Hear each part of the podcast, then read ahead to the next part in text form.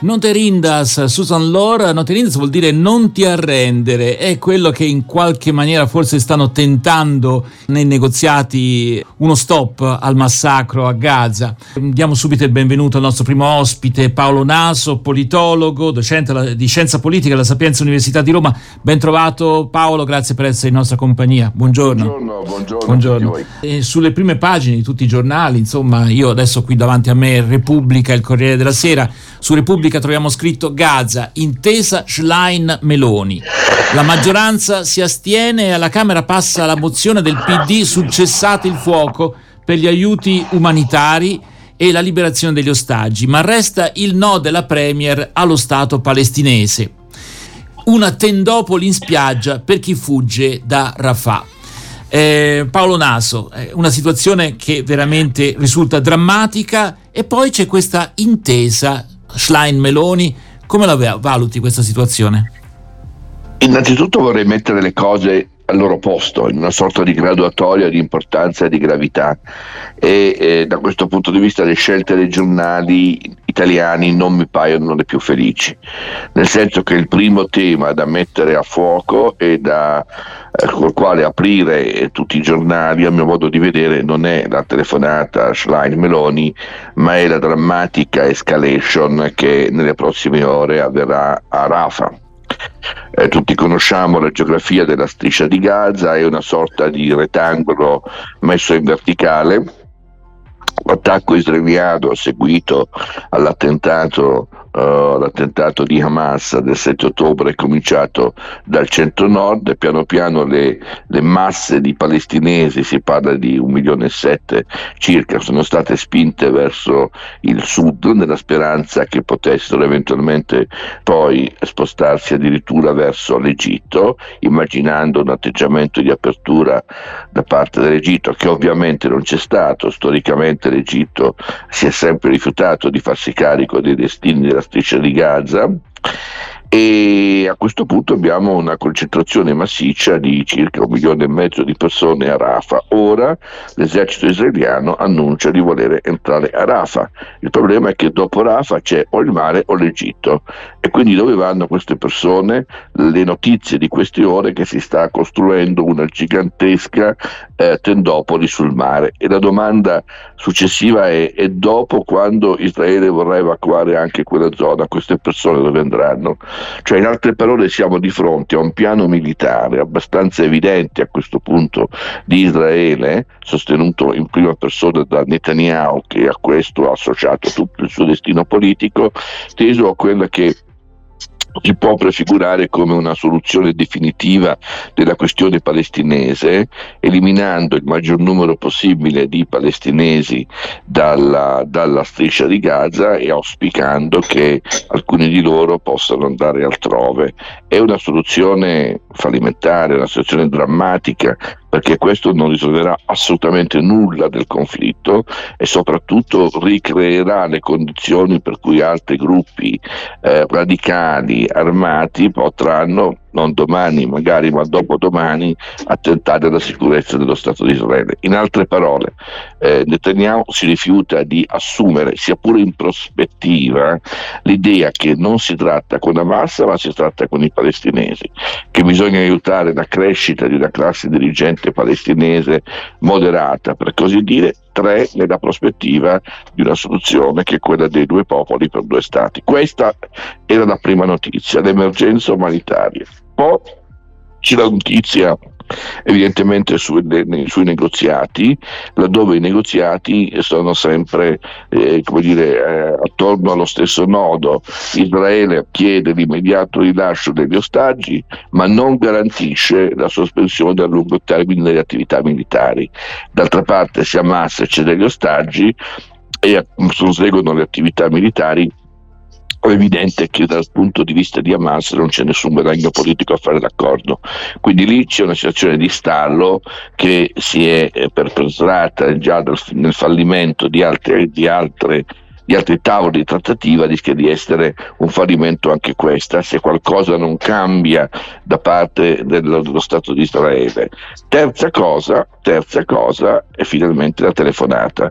La telefonata tra la Premier Meloni e la leader dell'opposizione è una telefonata importantissima perché dice una cosa che in una democrazia avanzata dovrebbe essere abbastanza ovvia e scontata, non in Italia purtroppo, su alcuni temi di ordine generale, di ordine addirittura internazionale è possibile, anzi doveroso, costruire delle grandi intese, proprio perché dalla collocazione dell'Italia rispetto al tema medio orientale derivano anche altre questioni, il sistema di alleanze, il rapporto con l'America, il rapporto con Israele, perfino la sicurezza dello Stato, vorrei dire. Quindi è giustissimo che ci sia questo asse diciamo, di comprensione sui, sul lungo termine. La questione è che purtroppo questo asse di comprensione e questa mediazione avviene invece su una misura temporanea, cioè l'urgenza degli aiuti umanitari e non sulla prospettiva di fondo, cioè due popoli, due stati. Lì è il limite di questa telefonata, cui, per cui noi possiamo vedere il bicchiere un po' pieno, però poi giudicandolo dobbiamo considerarlo piuttosto mezzo vuoto che mezzo pieno. Perché? Perché certo, oggi l'urgenza è quella degli aiuti, domani, domani, non dopodomani, l'urgenza è di capire verso quale direzione la comunità internazionale spinge israeliani e palestinesi.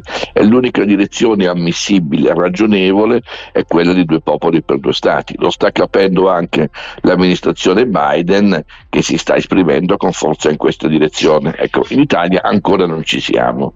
Mm. Quindi telefonata importante ma non risolutiva, la prospettiva resta ancora una prospettiva incerta e questo è grave data la rilevanza del ruolo politico dell'Italia rispetto ai temi medio parlamentari. Da sempre l'Italia è stata a capofila nell'individuazione di soluzioni creative e interessanti per il Medio Oriente. È peccato che oggi ci limiti alla prima tappa, cioè quella del sostegno agli aiuti umanitari.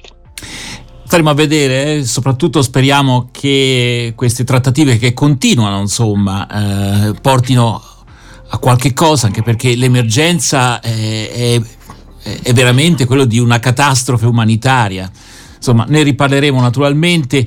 Io direi adesso ci ascoltiamo una canzone che è di Giorgia Gocce di memoria e a proposito di memoria vogliamo anche dire che è appena uscito una, una serie di volumi, Storia dei Valdesi, eh, quindi, visto che ricorre eh, quest'anno gli 850 anni di questa comunità evangelica, eh, insomma, importante in Italia e non solo, e eh, il quarto volume eh, sempre di Storia dei Valdesi, Evangelizzazione e Presenza in Italia, 1870-1990, è curata proprio da Paolo Naso, eh, che tra l'altro è coordinatore anche della Commissione Studi della Federazione Chiesa Evangelica in Italia. Paolo, a questo punto direi ascoltiamoci la canzone Gocce di memoria e poi facciamo un po' di memoria storica a proposito dei Valdesi, anche perché insomma si avvicina il 17 febbraio che nelle chiese evangeliche è la giornata della libertà, dunque una serie di considerazioni che vanno ben al di là dei, dei valdesi.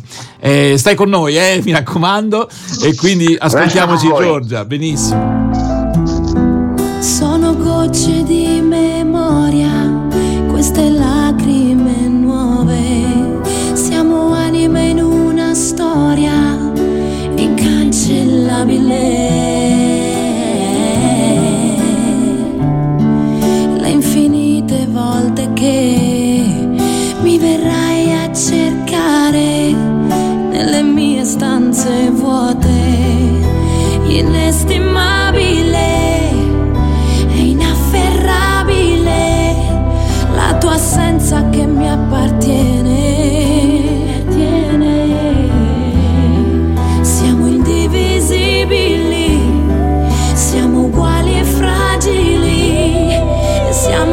Così correndo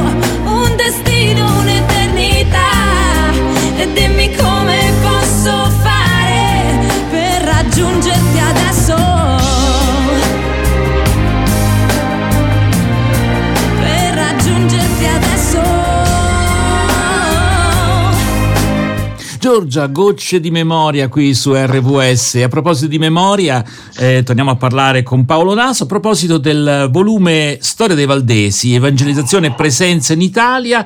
Eh, dunque, una serie di testi, di volumi, eh, che raccontano la storia dei Valdesi.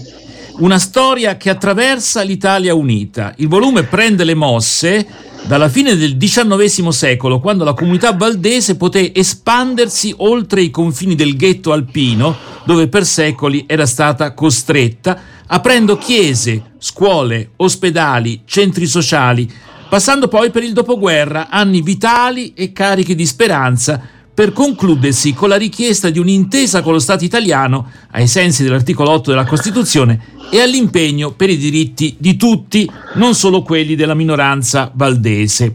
Eh, complicato è stato fare questo, questo test, immagino. Bo, è una storia posso lunga. Fare, prima, chiedere una cosa a Paolo. Io vorrei sapere, Paolo, quanto sono le sue giornate? Io non credo che lui abbia 24 ore, credo che ne abbia almeno 40. Questo è il vero scoop che facciamo su RWS. Quanto, quante ore hanno le tue giornate? no, siete molto generosi. Effettivamente è stata una grande fatica perché eh, il tema è eccezionalmente appassionante e ho cercato di fare come gli altri colleghi un lavoro molto serio e rigoroso, cioè è una storia basata su una ricerca d'archivio molto importante. Eh, ho passato mesi interi di lavoro nell'archivio della Tavola Valdese a Torre Pellice, eh, avendo la fortuna di avere un accesso facile e diretto a documenti primari, quindi è un testo di storia, non è un testo di commento non è un testo di militanza, non è un testo di dire, proiezione mm. all'esterno, di evangelizzazione, sì. è un testo di storia. Però il fatto che tu, storia... Paolo, il fatto che tu sia di fede valdese come dire, sì. aggiunge un elemento di pathos personale, non so come dire, che magari non traspare. Aggiunge un no. senso di una responsabilità maggiore, perché eh, io sono dichiaratamente di fede valdese, ma eh, il, il, servizio che sono stato chiamato a fare è stato un servizio di, di tipo scientifico. Certo. E allora la, la, la, il peso della responsabilità è davvero che l'appartenenza non ti induca a un tono apologetico, eh, non scientifico scientifico e quindi sostanzialmente non ti induca a tradire la, l'incarico che hai certo. ricevuto. Certo. Questo tanto più perché l'opera è un'opera collettanea, io sono il curatore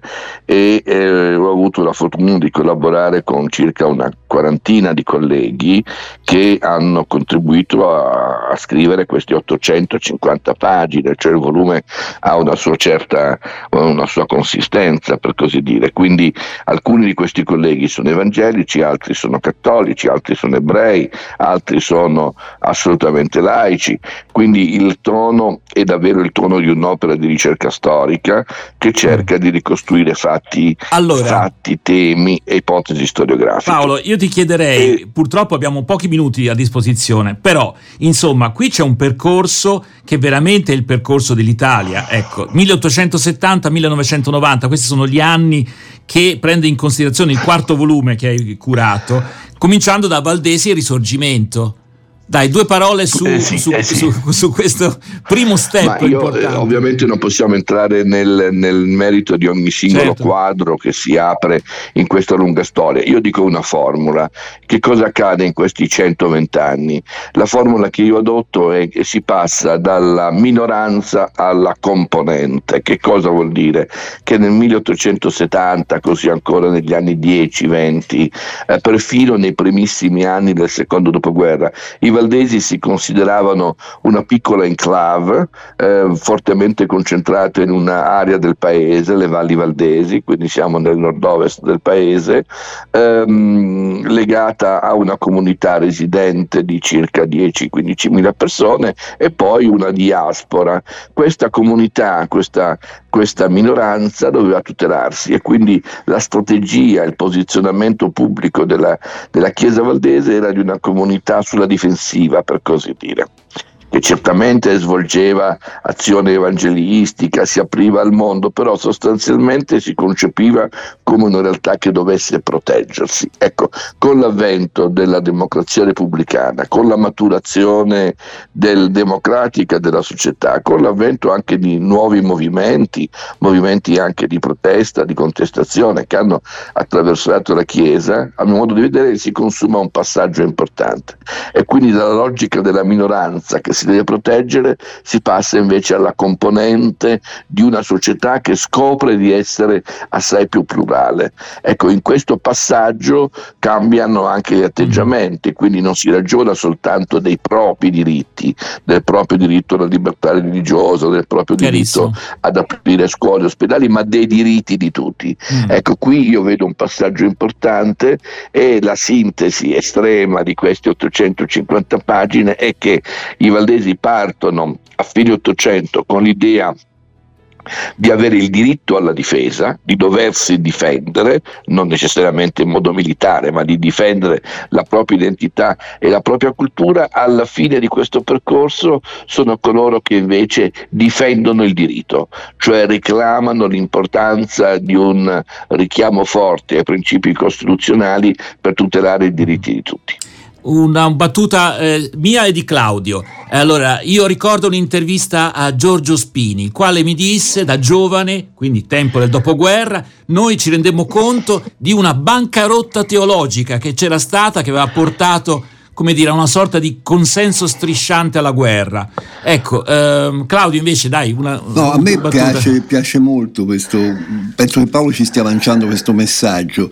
A volte veramente è il piccolo gruppo, piccolissimo gruppo che partendo da quella cosa che stava dicendo, quindi un'autodifesa esistere, in realtà è il virus positivo eh, che può innescare un, eh, dire, un'epidemia che, che, invece che ammalarci ci guarisce. Allora, sentiamo Paolo. Sono osservazioni molto pertinenti, tutte e due. Quella di Spini, che chiaramente è maestro ancora insuperato di tante intuizioni. Lui non ha scritto una storia dei Valdesi, però ci ha offerto mille spunti e mille anche piste di lavoro sulle quali ci siamo evidentemente misurati. E lamentava il fatto che la, eh, quel passaggio sia un passaggio complicato, oscuro. La guerra è stata un momento di divisione interna alla Chiesa e, e se certamente è vero che eh, l'antifascismo di alcuni valdesi è comprovato ed è arrivato fino al sacrificio, abbiamo nomi illustri da Jacopo Lombardini che peraltro era di origine metodista, ovviamente a Willy Gervis e tanti altri meno famosi che sono morti per difendere la democrazia, è altrettanto vero che la Chiesa, la Chiesa come istituzione spesso tacque, la Chiesa fu silente in alcuni momenti delicatissimi, fu silente nel 1935 di fronte alla circolare Buffarini Guidi che e, impediva il culto pentecostale, fu ambigua nel 38 con le leggi razziali, quindi la Chiesa, appunto, siamo in una logica di rigore scientifico e non di apologia, ebbe delle pagine difficili e soltanto grazie a una minoranza qualificatissima di cui Giorgio Spini fu giovanissimo protagonista, seppe poi trovare il modo giusto di posizionarsi nell'Italia democratica. Quindi eh, sì, lì c'è un nodo eh, evidentemente molto problematico e anche molto doloroso. La ricerca condotta da me non fa che confermare certo. peraltro ipotesi già acclarate da altri colleghi. La seconda osservazione è la lezione morale per cui si fa storia, cioè alla fine perché eh, dire, dedicare tanta attenzione a una comunità di qualche decina di migliaia di persone, perché questa comunità contribuisce alla crescita morale e civile dell'Italia. Noi stiamo per celebrare il 17 febbraio, giornata che ricorda l'emancipazione civile dei Valdesi. Ecco, io continuo a insistere perché questa data venga considerata una festa nazionale, esattamente come il 25 aprile o il 2 giugno, ma non a beneficio dei Valdesi, che non ne hanno bisogno, a beneficio dell'Italia, perché è l'Italia che ha bisogno di quel surplus di cultura dei diritti di cui i Valdesi sono stati per secoli portatori. Paolo, noi ti ringraziamo e forse io direi ti ringraziamo anche per il tuo impegno di una vita sostanzialmente, perché non so se tu ti senti parte di questa storia, io immagino di sì. Eh, adesso la prima cosa mi viene in mente, tu sei tra i principali promotori del, dei corridoi umanitari, no? Eh, che sono... Quindi ti senti parte di questa storia, immagino, ma proprio completamente, o no? Proprio perché mi sento parte di questa storia, mi sento libero anche di trovare le aporie, certo. i buchi neri, certo. eh, proprio perché è una storia che amo, nella quale mi riconosco, credo che io più di altri ho la libertà di dire ciò che invece non ha funzionato, ciò che ancora, che ancora non funziona. Alla fine credo che per una eh, comunità di fede riformata questo debba essere un atteggiamento non soltanto mentale, culturale, ma deve essere un atteggiamento atteggiamento evangelico, cioè noi siamo comunque eh, delle creature imperfette, siamo comunque capaci di peccare in ogni modo e in ogni forma. Questo ci dice l'Evangelo, questo ci ricorda la teologia protestante, il famoso eh, pessimismo antropologico protestante. Ecco, tutto questo non ci consola con un uh, semplice annunzio di redenzione, ma ci spinge a fare di più, a fare meglio, a ripensare noi stessi e in questo